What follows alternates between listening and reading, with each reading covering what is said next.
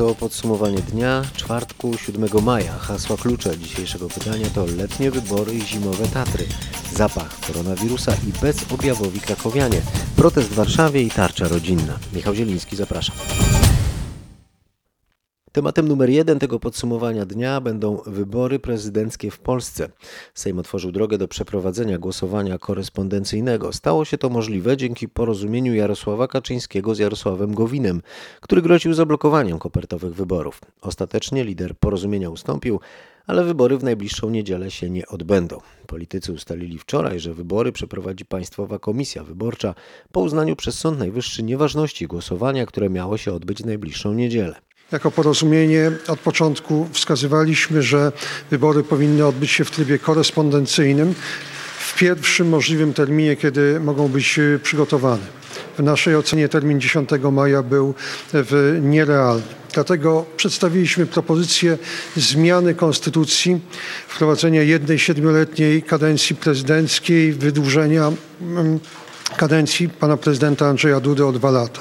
Ta propozycja niestety nie została zaakceptowana przez partie opozycyjne. Przedstawiliśmy alternatywną propozycję wprowadzenia krótkiego stanu klęski żywiołowej i przesunięcia wyborów na sierpień. I ta propozycja nie została zaakceptowana. Wczoraj wypracowaliśmy rozwiązanie, które jest e, dobre dla Polski, które gwarantuje bezpieczne, w pełni demokratyczne, transparentne wybory. Wybory nie odbędą się w maju. Nowy termin wyborów, a właściwie e, w nowe wybory, termin nowych wyborów zostanie ogłoszony przez marszałek Sejmu e, zaraz po tym, gdy Sąd Najwyższy stwierdzi nieważność e, obecnych wyborów wobec oczywistego faktu ich nieodbycia. Mówił lider porozumienia Jarosław Gowin, a prezydent Andrzej Duda wyraził nadzieję, że głosowanie odbędzie się możliwie szybko. W porannej rozmowie w RMF FM wicepremier Jacek Sasin oświadczył, że najwcześniejszym możliwym y, terminem y, wyborów jest teraz czerwiec. listy poparcia, które składaliśmy, znaczy, no nie my, komitety wyborcze składały, a niektórzy się podpisywali, ja nie, e, z poparciem dla niektórych kandydatów. E, czy one będą ważne, czy też e, będzie trzeba na nowo wszystko zaczynać? Ja sobie w ogóle nie wyobrażam, żebyśmy dzisiaj w, w, ciągu epidemii i tych obostrzeń, które w dalszym ciągu są, na nowo przeprowadzać akcję zbierania podpisów. Więc e, Ale rozumiem, skoro będą to nowe wybory, to mogą się zgłosić nowi kandydaci. to jest kwestia, myślę, jeszcze do dyskusji i analiz również prawno-konstytucyjnych. Czy, Marek Suski, Suski 2020. Nie, no nie sądzę. Nie, nie sądzę. Na pewno tutaj chcę bardzo wyraźnie powiedzieć, e, Żadne Andrzej Dudy, Duda jest, Tuski. Andrzej Duda jest e, i pozostanie kandydatem e, Prawa i Sprawiedliwości w tych Moim wyborach. kandydatem jest Marek Suski. No, bardzo żałuję, że nie będzie pan mógł w związku z tym zagłosować na swojego jeszcze nie kandydata. wiadomo, ja będę jeszcze go namawiał. Z tego, co wi Marek Suski raczej nie planuje startu w tych wyborach, natomiast... Zaplanujemy za Natomiast niego. mówiąc poważnie, w tej chwili rzeczywiście, ponieważ taka sytuacja ma, będzie miała miejsce po raz pierwszy, w, więc jest to jakaś praktyka, która musi się w tym momencie dopiero tworzyć. E, Będzie na pewno ta dyskusja, czy to mają być wybory, które oznaczają nowy początek, nową kampanię, nowe zbieranie podpisów. Wydaje mi się to całkowicie nieuzasadnione w tej chwili, ale to jest moje zdanie. E, Czy to jest po prostu powtórzenie tych wyborów w takim formacie, w A jakim to się jeszcze nie odbyły? wiecie tego. E, No tak, w najbliższych dniach na pewno taką informację i nasze zdanie tutaj zakomunikujemy. Yy, tak, czyli do końca nie wiemy, czy te wybory będą z tymi samymi kandydatami, czy z nowymi. Według mojego przekonania to będą wybory z tymi samymi kandydatami, bez konieczności zbierania na nowo podpisów i rozpoczynania całej machiny e, kampanijnej od początku. No, w, to jednak wszystko- wybory się nie odbyły, więc e, są pewne również prawa kandydatów, którzy zebrali te podpisy, e, ponieśli trud, koszty. Komitety wyborcze poniosły wielkie koszty również e, zorganizowania tych wyborów. się jeszcze na I to nie może być detalu, wyrzucone do kosza. że Sąd Najwyższy postąpi tak, jak wy od niego tego oczekujecie. To nie jest kwestia oczekiwania, bo Sąd Najwyższy jest niezależny i zrobi to, e, co wynika z e, prawa. Nie wiem, dlaczego pan robi taką minę, panie redaktorze. Cóż Ja powiedziałem? po cóż znowu powiedziałem? gębę. Cóż znowu powiedziałem nie tak? Nie, właśnie mnie to E, bawi. e, nie, jak no nie- słyszę prawo, ale no- no- Trybunał no- Konstytucyjny, Sąd Najwyższy, No, to co zawsze... pana bawi? No, ja, Czy ja mówię to zupełnie poważnie. Ładna pogoda, czwartek. No ładna, rzeczywiście. Sąd Natomiast wszystko e, mnie bawi. Sąd Najwyższy no, raczej, nie, raczej zakładam, nie orzeknie, że wybory były ważne, mimo że się nie odbyły. Prawda? może- no, ale no, może- to z lo, samej logiki wynika. Ale może prawda? mu to zająć sporo czasu. Tak E, jak w- Trybunałowi. No, oczywiście, że może, natomiast nie zakładam, żeby Sąd Najwyższy stosował obstrukcję podobną do tej, którą stosował Senat. Do czasu wyborów ma być zmienione prawo, tak by jak twierdzą rządzący zagwarantować tajność i bezpieczeństwo głosowania.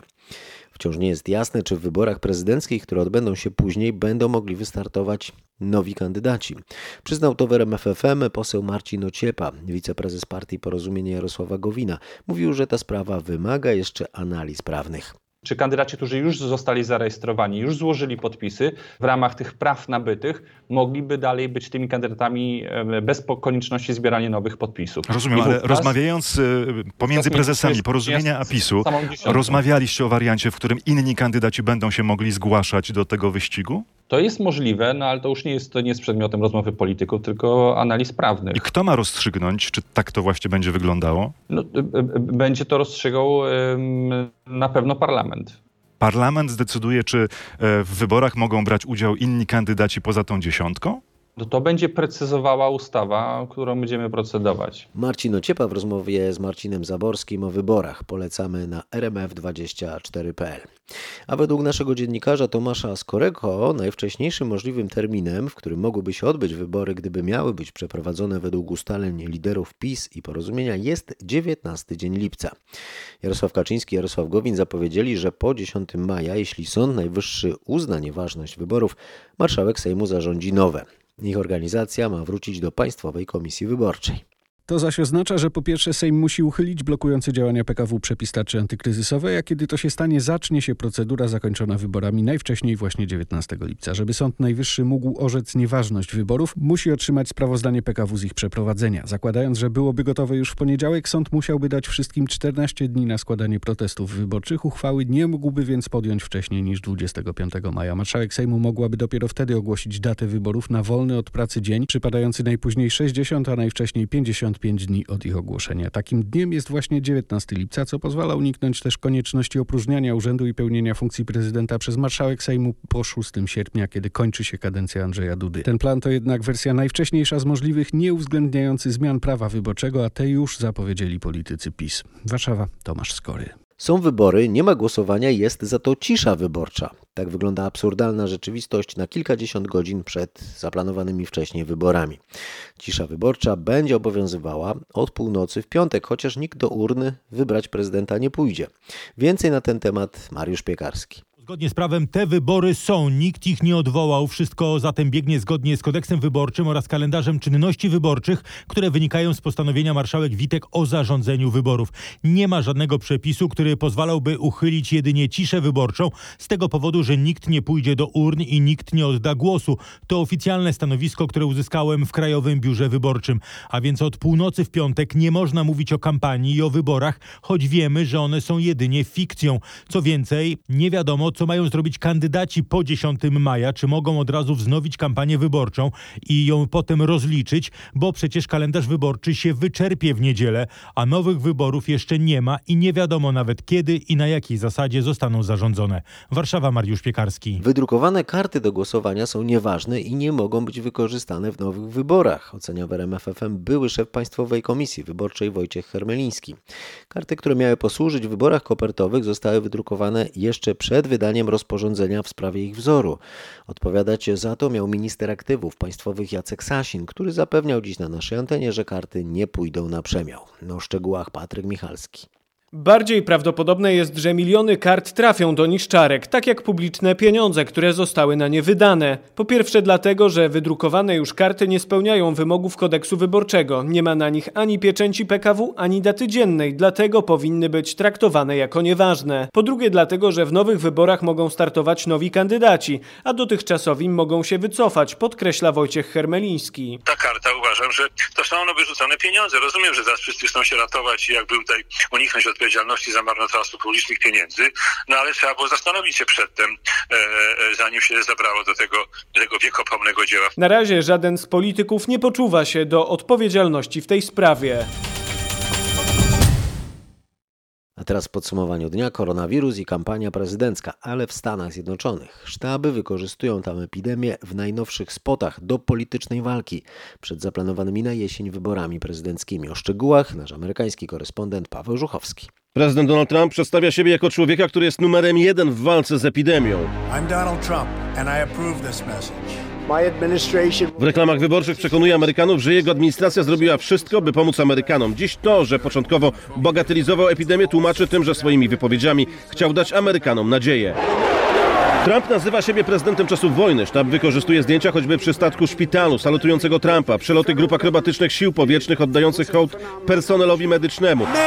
America great again. Jego konkurent Joe Biden również sięga po sprawę epidemii, by uderzyć w prezydenta Trumpa. Wybory prezydenckie w USA w listopadzie. Trump jest przekonany, że przez kolejne 4 lata będzie mieszkać w Białym Domu, ale już sondaże wskazują, że może być z tym różnie. Waszyngton, Paweł Żuchowski.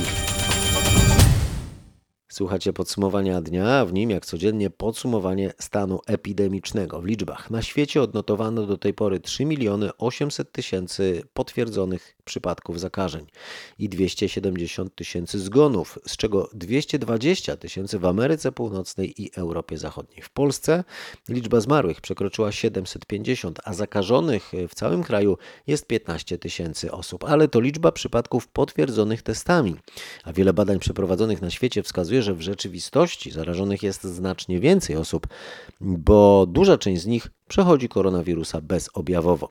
Jak się okazuje, 72% zakażonych z liniowca Diamond Princess przeszło chorobę właśnie bez objawów. Wskazują na to wyniki badań brytyjskich uczonych z Londyńskiej Szkoły Higieny i Medycyny Tropikalnej. Statek objęty został kwarantanną, kiedy na jego pokładzie znajdowało się ponad 3700 pasażerów i członków załogi. Więcej na ten temat z Londynu Bogdan Frymorgan. Wiadomo, że ludzie chorują na COVID-19 wykazując wyraźne symptomy lub bezobjawowo, ale jak dotąd nie znamy proporcji między tymi dwoma grupami. W przypadku liniowca Diamond Princess uczeni zdołali to ustalić. Dysponowali liczbą osób obecnych na pokładzie i tą zakażonych. Mogli także dokładnie prześledzić ich historię choroby. Te ustalenia pomogą w przyszłości w podejmowaniu decyzji o wprowadzaniu lockdownów i wychodzeniu z kwarantanny.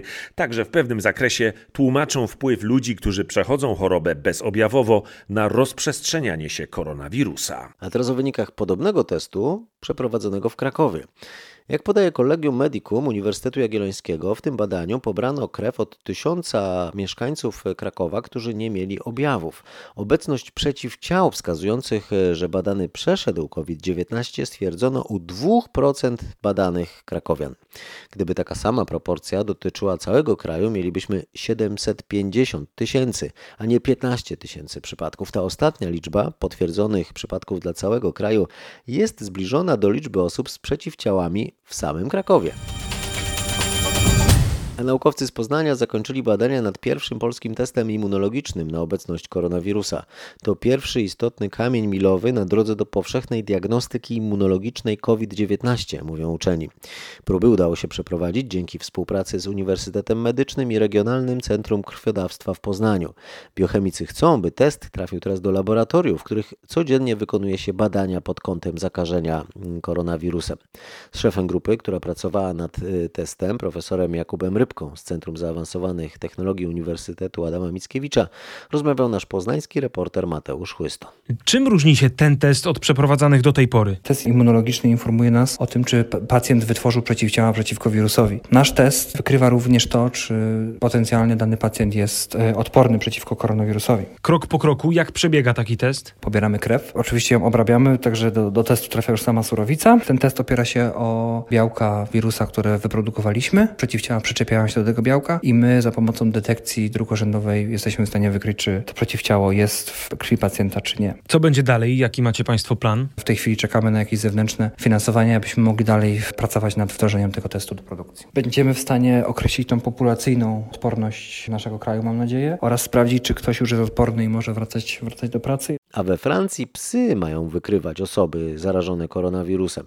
Opowie o tym z francuskiej stolicy nasz korespondent Marek Gładysz. Grupy psów poddawane są już od prawie dwóch tygodni specjalnej tresurze z udziałem żandarmerii w państwowych szkołach weterynarii w Maison Alfort pod Paryżem i Warzach na Korsyce. Czworonogi uczą się rozpoznawać zapach potu osób chorych na COVID-19 i według treserów coraz częściej się to udaje. Następnie te specjalnie wyszkolone psy mają między innymi pomóc rozpoznawać chorych podróżnych na lotniskach i międzynarodowych dworcach oraz na przykład w zatłoczonych parkach atrakcji, kiedy te ostatnie zostaną znowu otwarte.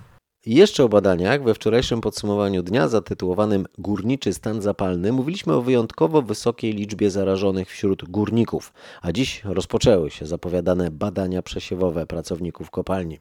Testy na obecność koronawirusa przeprowadzane są wśród załóg pięciu zakładów wydobywczych, w których są największe ogniska zakażenia. Górnicy z kopalni Bobrek Piekary w samochodach ustawili się w kolejce przed punktem wymazowym w Bytomiu. Nie musieli nawet wysiadać z samochodów. W ciągu dwóch dni próbki pobrane mają być od 400 osób z tej kopalni.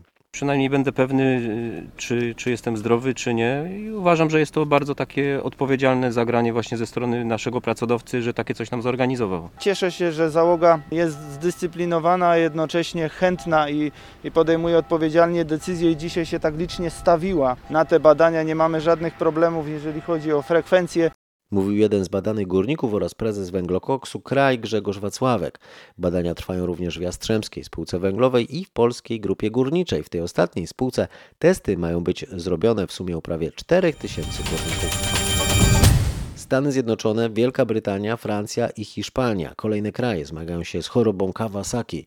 O tym tajemniczym syndromie, o którym mówiliśmy już w podsumowaniu dnia z dr Zofią Szymanowską, która w Polsce zdiagnozowała pierwsze przypadki tej choroby, rozmawiał Marcin Czarnobilski z portalu Twoje Zdrowie rmf24.pl. Pani doktor, komu zagraża choroba Kawasaki? Jest chorobą małych dzieci. Rzeczywiście najwięcej e, choruje do 5 roku życia, ale jednak starsze także. Jest to choroba, która potencjalnie zagraża życiu. A teraz na świecie odnotowuje się coraz więcej jej przypadków. Dlaczego niektórzy lekarze wiążą ją z epidemią koronawirusa? Prawdopodobnie jest to y, rok y, epidemiczny dla choroby Kawasaki, a ponieważ wirus szaleje wszędzie, więc on może prowokować układ immunologiczny u dzieci wrażliwych do y, immunologicznego zapalenia naczyń, którego efektem jakby klinicznym jest choroba Kawasaki. Słuchacie podsumowania dnia czwartku 7 maja. Kilkaset osób wzięło udział w proteście przedsiębiorców w Warszawie. Najpierw jeździli wokół Ronda Dmowskiego, a później przeszli przed kancelarię premiera. Zostaniemy tu na noc do jutra, zapowiedział jeden z liderów protestu, kandydat na prezydenta Paweł Tanajno. Domagamy się spotkania z Morawieckim, powiedział w relacji na mediach społecznościowych. Wyjaśnił, że protestujący chcą przekonać premiera, by pieniądze na pomoc przedsiębiorcom, jak to ujął, nie były marnotrawione przez machinę urzędniczą. Podkreślił również, że protestujący nie godzą się na upadlanie polskiego narodu. Walczą przeciw zamrażaniu gospodarki, domagają się możliwości swobodnego prowadzenia przedsiębiorstw i nie chcą zwalniać pracowników. Jaką branżę pan reprezentuje? Branżę rentacar, czyli wypożyczalnię samochodów, która poleciała natychmiast, bo zamknięto lotniska. Mi się pieniądze już skończyły. Ja w tej chwili muszę żyć za to, co ewentualnie dostanę od matki, która jest na rencie. A tarcza antykryzysowa? Ja jeszcze mam tego pecha, wie pan, że ja zacząłem tą działalność 1 kwietnia, czy ci ludzie, którzy zaczęli po pierwszym kwietnia, nie są tym objęci. Pomoc jest fikcją, bo złożyliśmy wnioski i jest po prostu cisza. Nie ma dostępu do urzędników, telefonów nie odbierają i zostaliśmy praktycznie z niczym. Na co pani dzisiaj najbardziej liczy? Co musiałoby się wydarzyć? Ja liczę na to, że wreszcie się zjednoczymy i że wreszcie przedsiębiorcy będą mieli wpływ na rządzenie Polską. W podsumowaniu dnia jeszcze o pomocy w czasie koronakryzysu. Trzeci największy działający w Polsce bank Santander został podany do sądu przez Państwowy Urząd, a poszło o nieuczciwe, jak czytamy, traktowanie klientów. Rzecznik finansowy, czyli urząd zajmujący się ochroną klientów instytucji finansowych, złożył do sądu wniosek w sprawie tzw. wakacji kredytowych. O co dokładnie w tym chodzi, o tym opowie Krzysztof Berenda. Chodzi o wakacje kredytowe, czyli o antykryzysową 3 lub 6-miesięczną przerwę w spłacie kredytu. Gdy klient Santandera, a więc dawnego BZWBK przychodził z wnioskiem o takie wakacje, to bank podsuwał mu aneks, w którym klient podpisywał zobowiązanie, że bezspornie uznaje swoje zadłużenie. W ten sposób klient, zwłaszcza kredytobiorca walutowy, miał sobie zablokować na przyszłość możliwość pozywania banku za jakieś nieuczciwe traktowanie. Rzecznik finansowy uznał to za nieuczciwą praktykę i wystąpił do sądu o formalne zakazanie bankowi stosowania takich zapisów to jest ogromne wsparcie dla kredytobiorców. Co czwarty Polak deklaruje, że mógłby pracować w trybie zdalnym na stałe. To wniosek z badania przeprowadzonego przez Instytut Digital Economy Uniwersytetu Warszawskiego. Uczestnikami tego badania było ponad tysiąc pracujących rodziców. Nasz reporter rozmawiał z autorami raportu i powie o tym, że odpowiadali oni również na pytania o to, jak w czasie epidemii zmieniły się ich relacje rodzinne. Czterech na dziesięciu rodziców przyznaje, że trudno jest im godzić pracę zdalną z opieką nad dziećmi i pomocą w nauce w domu. Natomiast z drugiej strony też było kilka takich pozytywnych wniosków, pokazujących, że rodzina stała się taką naszą tarczą antykryzysową i taką ostoją w tych trudnych momentach. Marta Pokutycka, jedna z autorek raportu, dodaje, że badanie pokazało też, że trzech na czterech z nas jest przekonanych, że trudne doświadczenie epidemii dało nam nowe kompetencje cyfrowe, w tym przede wszystkim umiejętność lepszej obsługi komputera i narzędzi do pracy zdalnej.